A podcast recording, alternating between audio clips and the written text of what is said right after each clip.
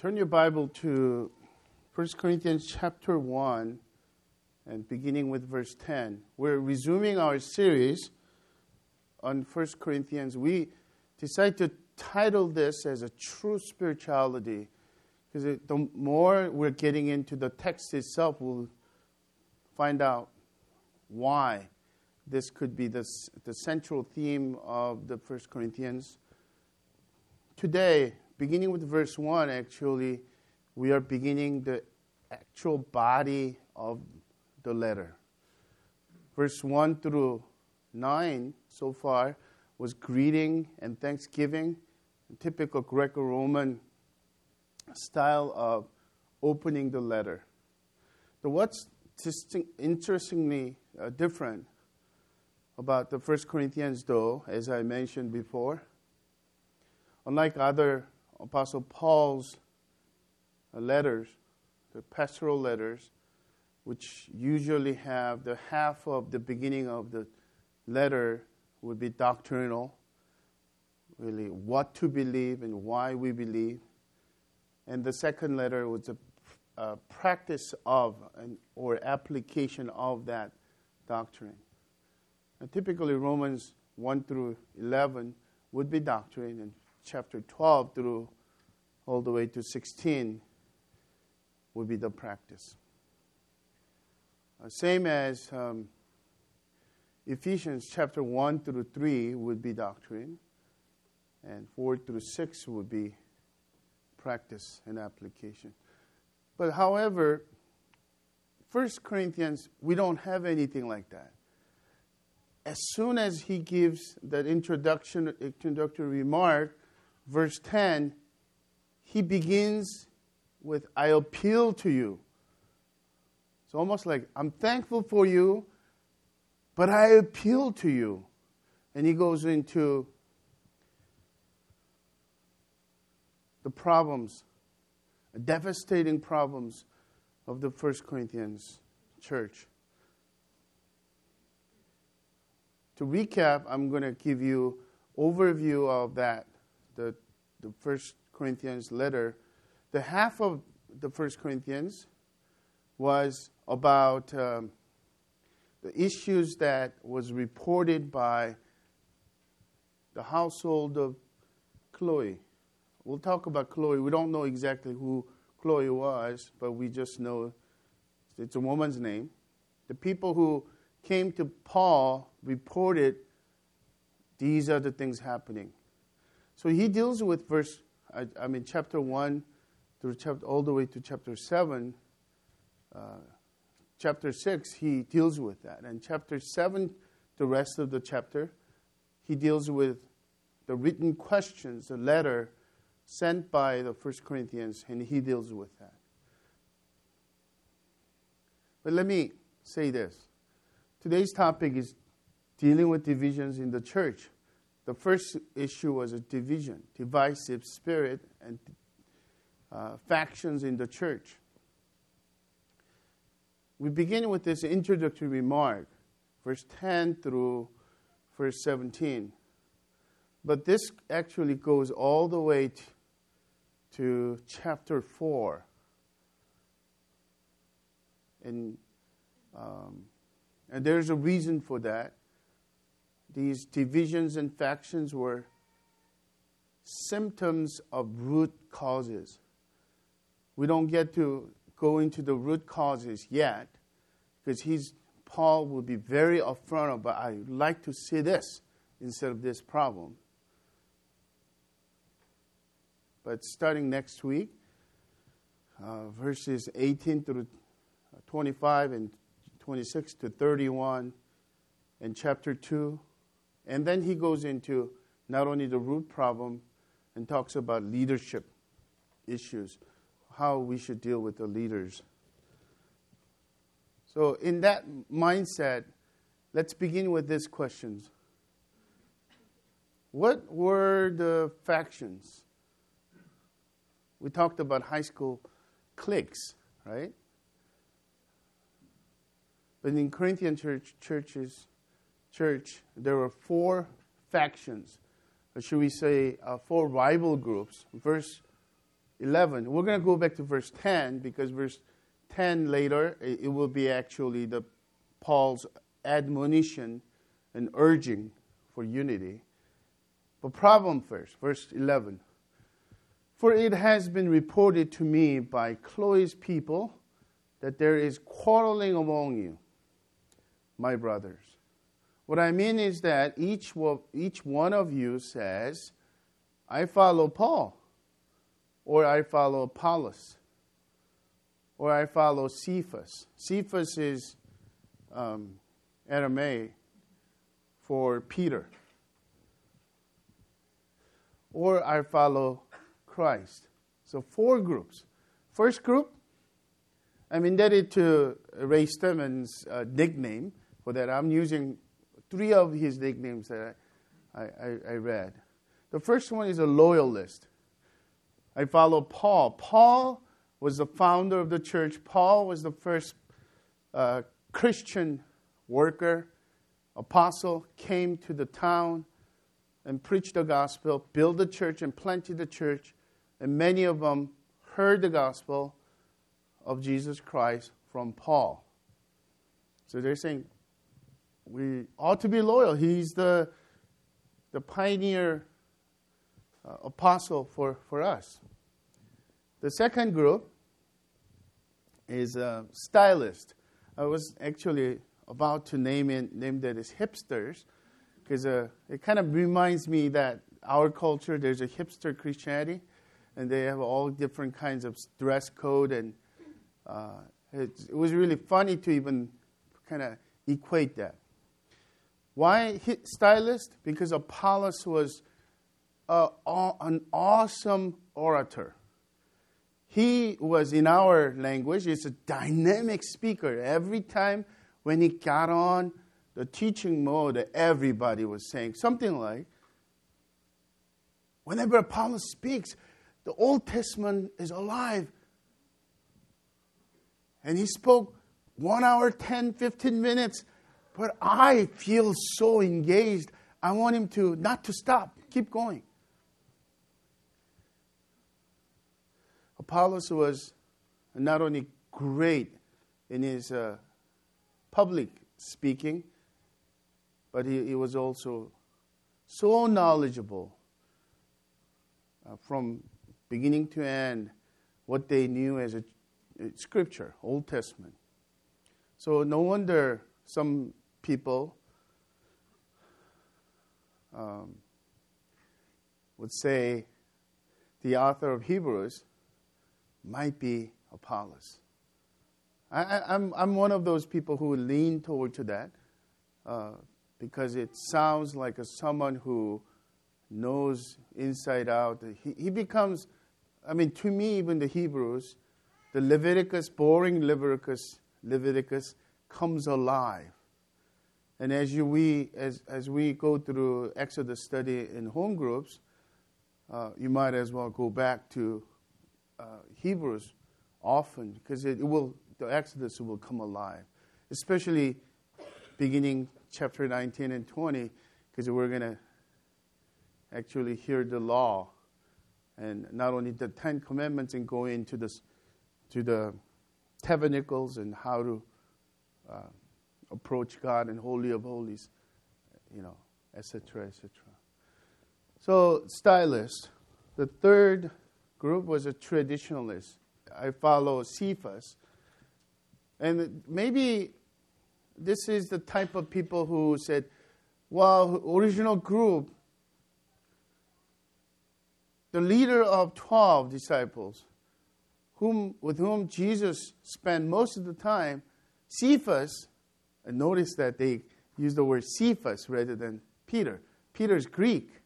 Cephas is Aramaic, meaning it's more traditional, it's more beginning, and they spoke the language there. In the first century church, Christians, to them, Peter was a powerful miracle worker. The stories about what Peter has done in Pentecost 3,000 people coming to know Christ, accepting Christ, receiving Christ, and being baptized. and the many miracles. The Paul, Apostle Paul, in traveling, there were signs and wonders by, done by Apostle Paul too. But because of the questions and suspicions about his apostleship, it's probably downgraded quite a bit. And that's hence the reason why uh, Dr. Luke wrote Book of Acts to bring the authenticity and the, the evidence of full apostleship of Paul. That's one of the reasons. Anyway, I follow Cephas, traditionalist. And then fourth group, I, I call it el- elitist because this probably it sounds much more uh, conceptually correct, but probably the worst of four.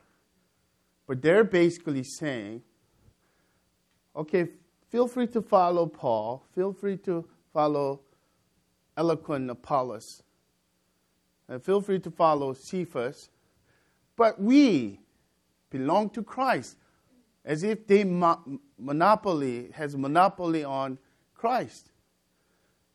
And in, in, in, this, in the right spirit, if right spirit, if they said it, it's probably the correct answer. But Paul naming them as one of the factions, we could sense and feel their divisive spirit. And notice that Paul said, There are quarrels among you. One thing, another thing. Did leaders start these factions? No, not at all. Apostle Paul, even Book of Acts, uh, working very closely with the apostle uh, Apollos and affirming, and and Peter and Paul as well. So the leaders didn't have nothing to do with that. The followers had made up their mind. They're heroes. They're celebrities, in, in a sense, with the factions. And to that, Paul gives at least three reasons this is terribly wrong. And he gives as a rhetorical question. There are three rhetorical questions there. The first question is Is Christ divided? absolutely every single question because it's a rhetorical question, because uh, this is almost like to make a stronger point, he puts in a question form every single question is resoundingly, absolutely no. Although he doesn't spell it out. But that's the, the function of rhetorical question, right? Is Christ divided? No. The body of Christ cannot be di- distributed as a fragmented parts among subgroups within Christ Church. The literal uh, wording of that is Christ divided. Just imagine that. Parts of the body is divided and distributed to. In, in Apostle Paul's mind, the church of Christ is the body of Christ. Church is the body of Christ. And the head of the church is Christ. And the entire body is consists of the parts of the body is the people of Christ. And there is only one body. Rhetorical question number two Was Paul crucified for you? Absolutely not. No. And Paul basically saying, I was not and could not be crucified for you. Do you notice this? There are four factions, rival groups. Having said about Christ not dividing and being one body, he goes on to explore some follies, some, some terribly mis- misunderstood presuppositions in there. Instead of attacking, uh, using uh, Apollos group, party, or uh, Cephas' party, he goes on to his own. It's, it's, a subtle wisdom, but it's a very, very important wisdom, I think, in this letter. Just imagine that. If Paul said, Was Apollos crucified for you? And then Paul's group will be so enthusiastic. Gee, I told you, Apollos is nothing. My teacher, our teacher knows about that. Christ is the reason it, is, it goes on, right? And Paul, undercurrent thing that he's saying, I could almost hear, I am like all of you, a sinner who needed a Savior, for whom Christ was crucified as an atoning death. Do not elaborate me. Oh, by the way, did you see that in the verse? We're going to go back to that later. And that's why he used the word brothers. The one, those groups, the people, Apostle Paul's party, the loyalists, almost worshipped him, right? And he uses the word, I appeal to you, brothers. I'm one of you. Question number three Were you baptized in the name of Paul? No, absolutely not. You were baptized in the name of Jesus, the Savior and Lord. And he goes on, Paul goes on to explain what he has done intentionally.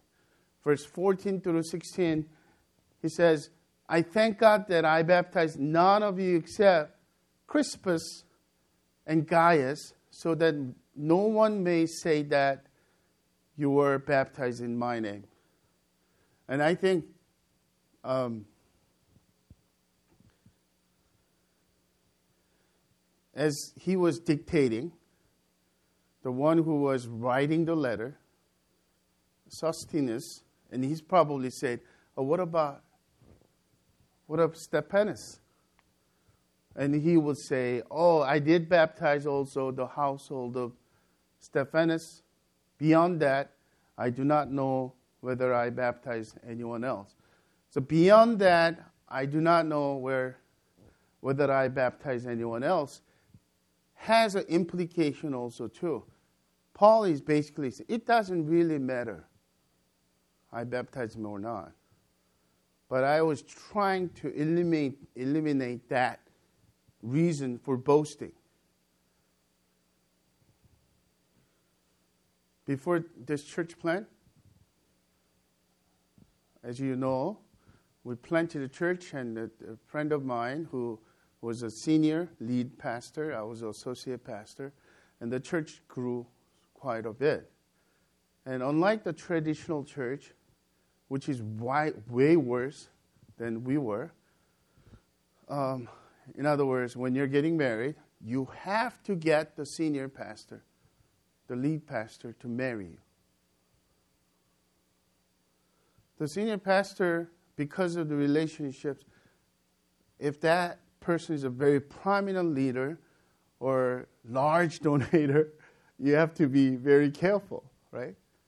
But the associate pastors get the leftovers, like the people who but this church, you know, people who are close to me, they wanted actually preferred me. I'm grateful, you know, gra- grateful for that. But I remember the people who struggled when the lead pastor of that church was not available. Their frustration was coming across. I, I was the person who was coordinating in most of the time in the beginning. Why can't you? basically, basically, we want to uh, put in a calendar. I mean, if you plan ahead, one year ahead, but usually when people get married, it's usually a few months down the road when they're deciding after deciding the you know place and date and all that right in the similar way when people have this rival group whoever they liked and pursued as their spiritual hero, all these things might have come out. And to that, Paul is basically saying this I'm like all of the other teachers, nobody who happened to be used by God's sovereign grace in somebody, Christ.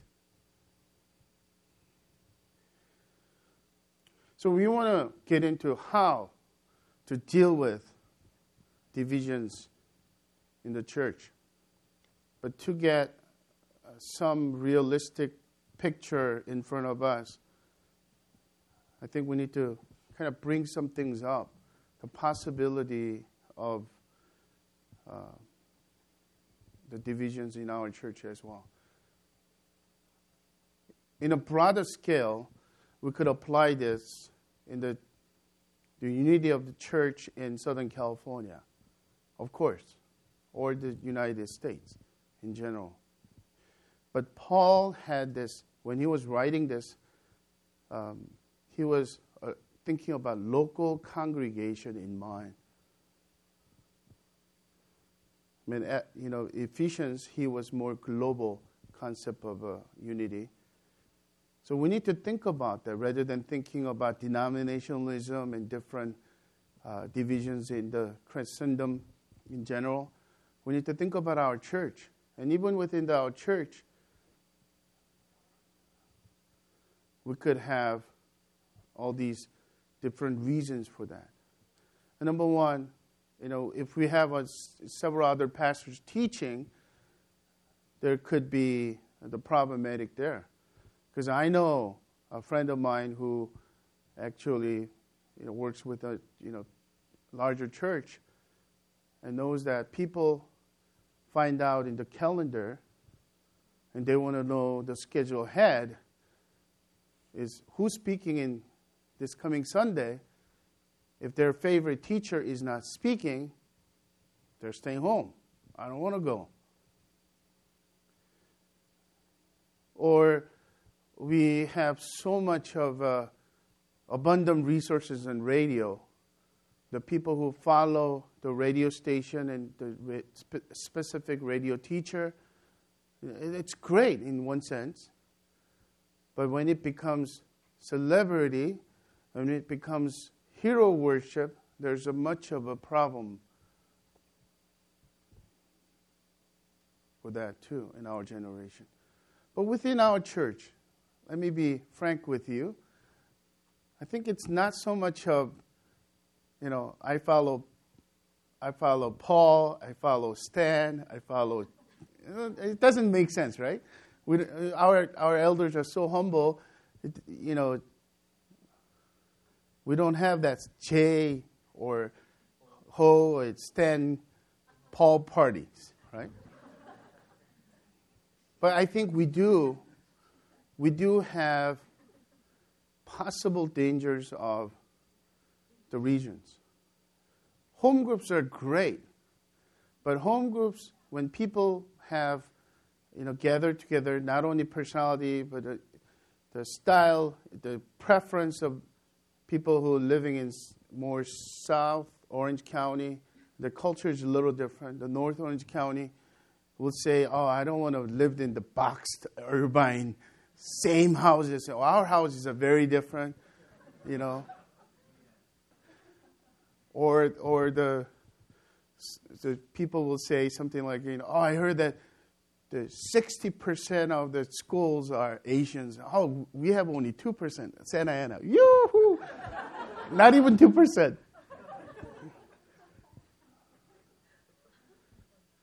But sometimes it's a personality. It's really great to love your home group. But Do you notice that starting last year? And this year also, too, we're going to go to all church retreat. There will be no home group competition anymore because of that reason. Because we were so getting into it, and when there was only two groups, in North and Central, oh, there was a, so much of competition. And we have some very competitive people also too. There's another thing. Another problem, potential problem, conflicts. Oh, our church might be small and we might not have all different kinds of political reasons, and our ch- elders are so humble, and it doesn't become a status symbol for among other churches.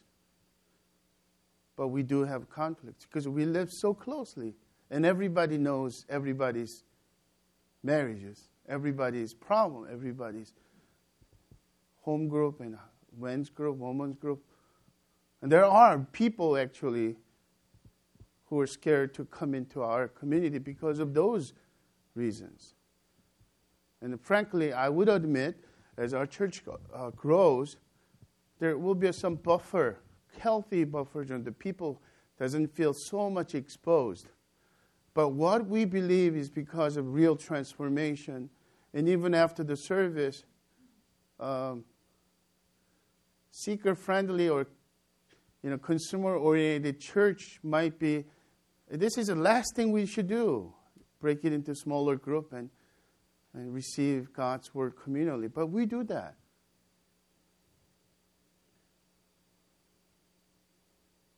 But if you've been here long enough, including me, we've went through some conflicts. They're consuming and sleepless nights. What will you do? How, how would you deal with the divisive spirit within your heart or devise divisions in the church? Another, another, another big thing is differing opinions, especially about parenting. Some home groups have a meeting about that too, right? So, with all this in mind, let's not think that this is applied in a, you know, the bigger scale of the big churches or the Southern California church in general. But let's apply into our own lives. And as the church grows, we'll face more uh, problems, but we'll be ready. There are three things, at least three things, Paul mentions in this.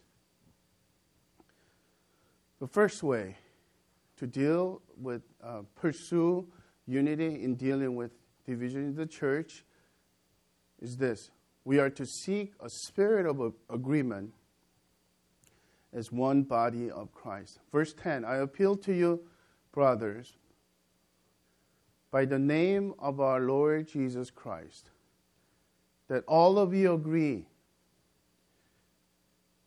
and that there be no divisions among you. He, once again, he men- mentions them as brothers, as uh, more mutual brothers, and not in his own authority, but as apostle sent by Lord Jesus Christ, and he uses the authority of Christ. And the first thing he said, agree. The word agree in Greek literally means to say the same things, to speak the same thing. And I think we need to debunk the myth about this first as well, um, especially when living in a culture in which we revere personal rights and uh, speech, freedom of speech. Uh, does it mean that we're indoctrinated uh, by the church leaders? We have to say the same thing. We have to agree on every single thing. Absolutely not. It doesn't mean Unity doesn't mean uniformity. But I want to emphasize, and the other side is much more. It requires to, to have an agreement at the end of differing opinions, which requires us to have a, a spirit or an attitude of desiring agreement rather than let them be. This is a very American style. Let them be. So I'm going to insist my own way, which means stay divisive. The first thing that we need to do is seek a willing spirit of agreement. That we would like to, love to say the same things. Not because we are indoctrinated in any way by the certain portion of people, but because we trust the leadership, the elders and pastor will guide through the scripture, and then everybody say, We agree. You know, spirit of agreement is notice that you could have a different opinions, so you could have different uh, things to say, but at the end, we are saying the same thing. We are having the same mindset. Uh, actually, that goes into the next one. But the spirit that desires and longs for agreement. Can we develop that culture? Can we develop that kind of mindset and attitude? Yes, we can. Number two, in dealing with divisions, pursuing unity means that we are to cultivate like mindedness and unified direction as one body of Christ. The latter part of verse 10, Paul writes, But that you be united in the same mind, and the same judgment. If we literally unpack that, the Greek word, the same mind would be the same thoughts. The same thing. It's like agreeing spirit doesn't mean agreeing on every little things.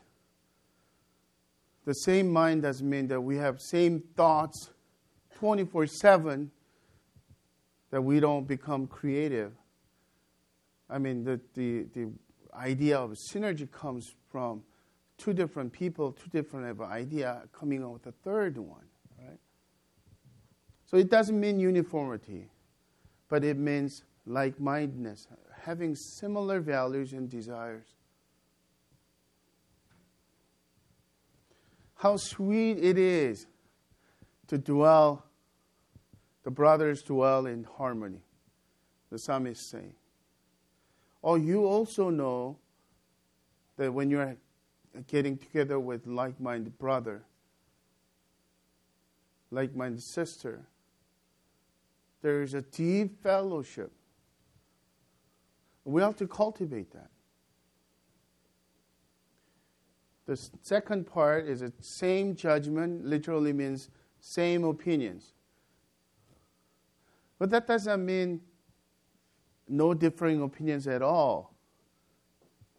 But I really think that this is a good idea to think about unified directions.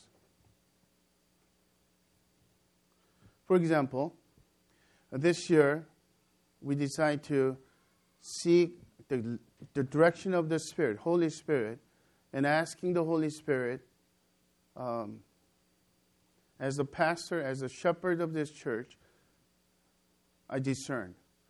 With that discernment, I go to the elders our leadership team. I really think that the Spirit, I discern that Spirit is asking, prompting us, and challenging us to love our neighbor. Outreach, not, not just more than, I mean, not merely just a personal evangelism per se, but li- loving, having concerns for outsiders with no strings attached, the way Jesus told us to love and do the same in Samaritan, Good Samaritan story. I think that becomes holistic. The elders will say, Right on, brother. And I want you to know that three of our elders are not only humble, but they're very, very different from me. Very, very different from each other. And discerning together, we're basically saying this is the direction that we're going to take. What does it mean to have a same judgment? Not that you could have a different op- opinion or thoughts at all, but because the sense of unity and that culture and attitude, once again, unified direction means we are on it. We're going to support it with emotional unity.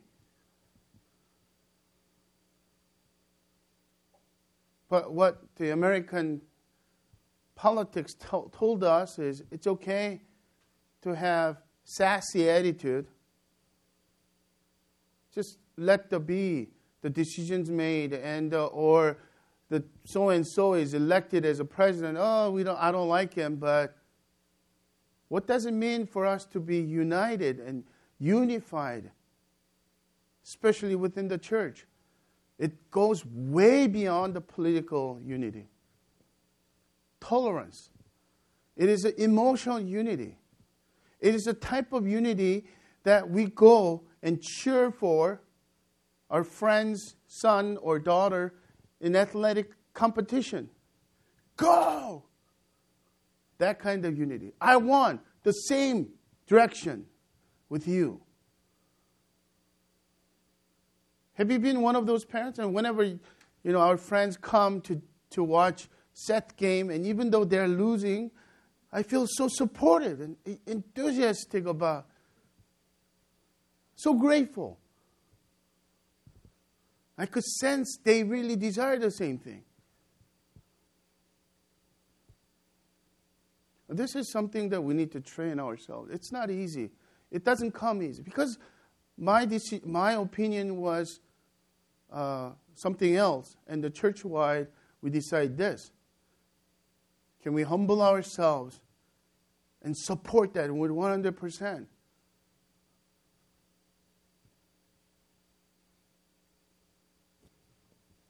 Third and last one is we are to focus on Christ wholeheartedly and not on human leaders and wisdom as one body of Christ. In the verse 17, is, this is not an explicit command, but implicit ones. Of, of, uh, Apostle Paul gives the reason what he's doing. And verse 17 says, For Christ did not send me to baptize, but to preach the, to preach the gospel, not with the words of eloquent wisdom, lest the cross of Christ be emptied of its power.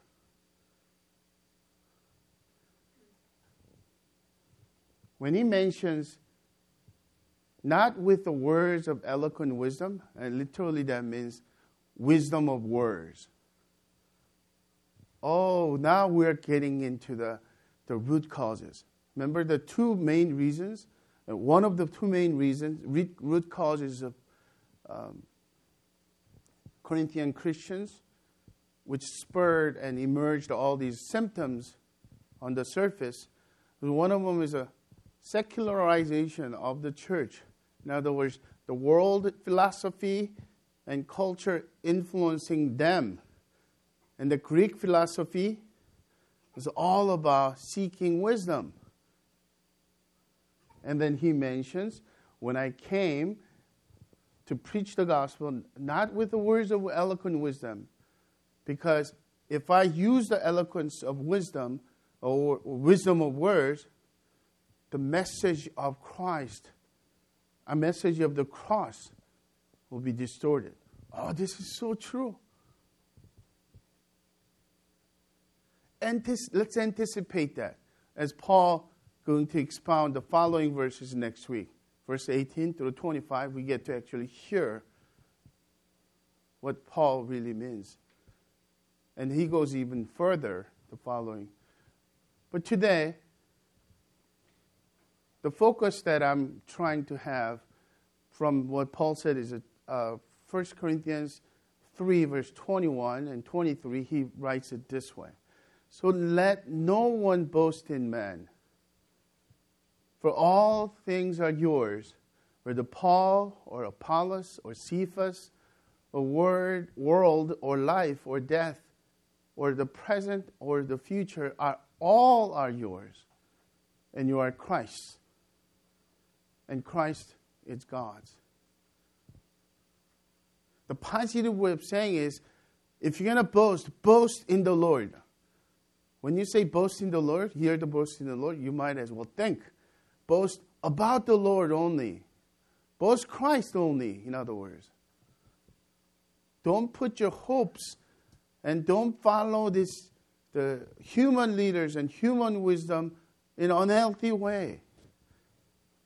Having said that, I'm going to give you two ways of, being divisive. One, on one hand, division comes from following one human leader only, on one human leader only, rather than seeking Christ centeredness. Is it okay to follow uh, one great teacher? Yes. I think that's just so healthy. But the unhealthy things, we even experience that among, among our relationship with others whom we care. When they follow one leader and they don't want to listen to anyone else, they're not interested in anyone else. One leader. That's unhealthy. That's not following Christ. Word of Christ, Word of God is exposed, uh, you know, Word of God is delivered by the different styles of messengers. And Paul is basically saying, Apollos and I have a difference. I, I think, you know, objectively saying, Apollos might be a better dynamic speaker. But the content we preach are the same. It's Christ. I'm going to reveal something. For those of you close to me or listen to my message very attentively, know that I quote same people over and over. And there are some books that I will mention so many times, and many of you got as a birthday gift. You go, ah, another. But during, do you notice that? I back off from time to time. There's a reason for that. If I mention or po- point to one author, one book, too much and too often, what happens is this unhealthy attachment can happen. That you might get the wrong idea. And not to mention cultic leaders. You know, Seventh Adventists became almost cultic now they came back to the central message of evangelicalism more, but the, by the name of Ellen G. White, everybody listened to. Him. Oh, we know Mormonism about Joseph Smith and Jehovah's Witness, witness by the name of Eliza, Eliza Russell.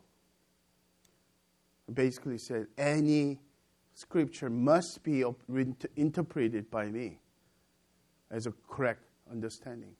LA Church of Christ. Okay, aside from these, even the good good churches, and we could have a tendency is that one hero or one teacher, one stylistic person could be capturing our minds so much so that we forget Christ. And then many different preachers and or or the teachers sitting in front of us and teaching us, we do not give same open teachable attitude. That is absolutely wrong. On the other hand, and there are uh, people who are so cynical, and they will even say, I, unlike you, I don't have a herd mentality. I follow Christ only, kind of thing, right? Well, that is wrong too. Because when the divisive spirit is that I am the only one who really decides everything, I know what is right. It's a rugged individualism. Oh, you ought to read these books that I recommend. When you read books, you better read with open heart rather than, oh, Okay, let me tell you what's wrong with these paragraphs. Can we read books with open heart? The type of books that survived over several decades, impacted so many people. Who, are, who am I to think that this message doesn't have any impact on me? At least that.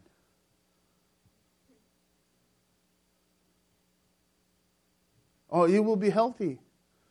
For you to continually be open and teachable. You know, Paul might not have eloquence. He wants to be tr- truthful to the scripture.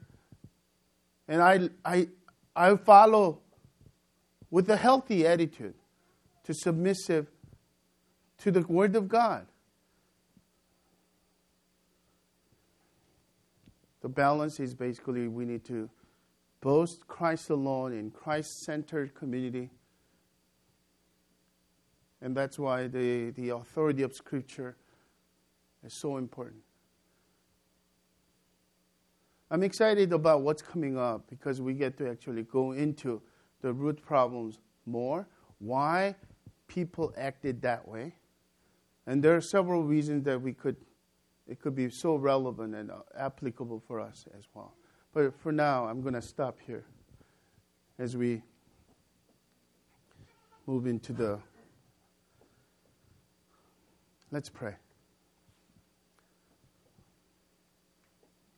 Father, thank you for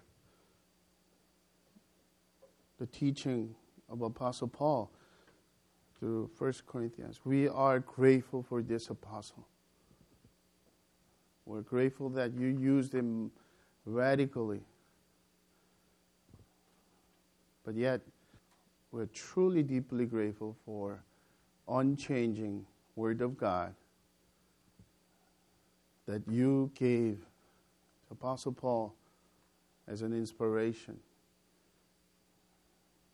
That his idea actually came from you. Would you teach us to